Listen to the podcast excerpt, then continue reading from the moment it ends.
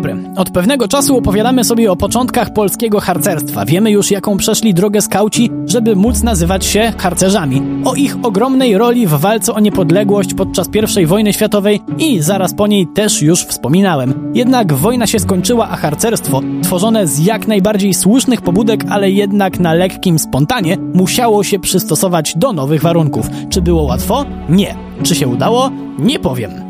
Jeszcze. Przy mikrofonie Wojtek Drewniak, pora na kolejny odcinek programu w Drewniakach przez świat. Harcerstwo to była wielka grupa ludzi, nawet kilkadziesiąt tysięcy. Mieli piękne ideały i niezłe umiejętności radzenia sobie w terenie. Nic dziwnego, że odrodzone państwo polskie chciało jakoś to wszystko ogarnąć, a i przyznajmy, leżało to w najlepszym interesie samego harcerstwa, żeby wiadomo było, kto rządzi. Tworzenie jednej organizacji zrzeszającej wszystkich polskich harcerzy zaczęło się w sumie jeszcze przed formalnym odzyskaniem niepodległości, bo zjazd, na którym powołano do życia jednolite ZHP, odbył się na początku listopada. Warto też pamiętać, że nie byle gdzie miało to miejsce, bo w Lublinie.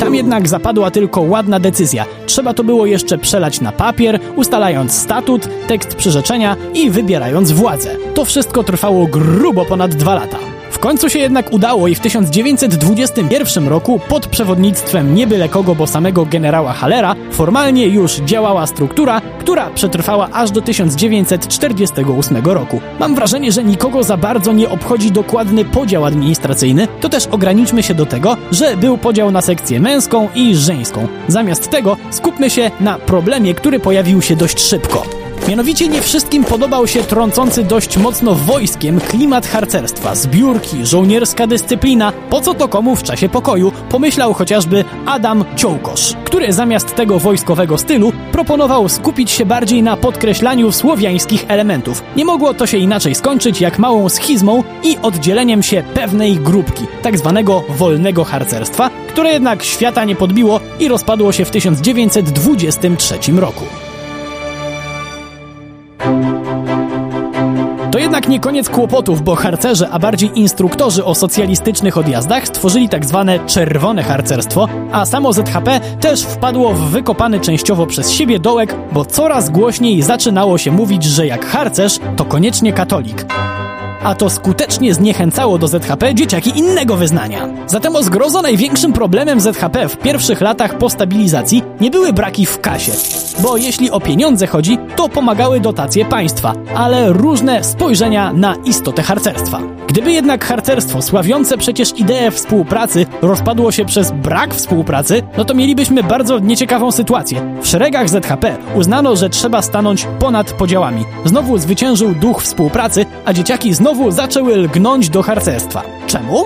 Bo harcerstwo postanowiło pójść z duchem czasu. Wpajanie idei nadal było ważne, ale już nie tak strasznie, jak w czasie wojny czy zaborów. Teraz akcent kładziono na ciekawe spędzanie wolnego czasu, na aktywny wypoczynek połączony z tak egzotycznymi dla wielu dzieci sportami jak żeglarstwo, strzelectwo czy łucznictwo. Za niewielkie pieniądze albo całkiem za darmo można teraz było robić niesamowicie ekscytujące rzeczy. A kto tych młodych ludzi pilnował i uczył tego wszystkiego?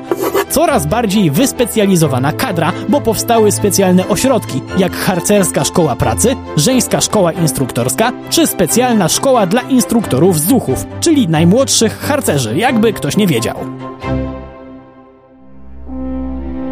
Jednak niech nikt nie pomyśli, że harcerstwo zatraciło swój patriotyczny charakter. On nadal był bardzo mocno wyczuwalny i to o dziwo w drużynach ZHP działających za granicą, a było ich sporo. Francja, USA, Chiny oraz miejsca, gdzie z racji ciężkiej sytuacji Polaków takie organizacje robiły szczególnie ważną robotę. Zaolzie, Śląsk i Niemcy, czy po jakimś czasie Trzecia Rzesza. Nikogo chyba za bardzo uświadamiać nie muszę, że to właśnie w tym miejscu, w III Rzeszy, powoli zaczynał się tworzyć śmiertelnie niebezpieczny ruch, który w 1939 roku znów zmusił harcerzy do postawienia narodowych ideałów na pierwszym miejscu, a ci zrobili to bez mrugnięcia okiem i znowu odegrali gigantyczną rolę w historii. Jednak o losach harcerstwa w czasie II wojny światowej opowiemy sobie już innym razem. Przy mikrofonie był Wojtek Drewniak. Do usłyszenia.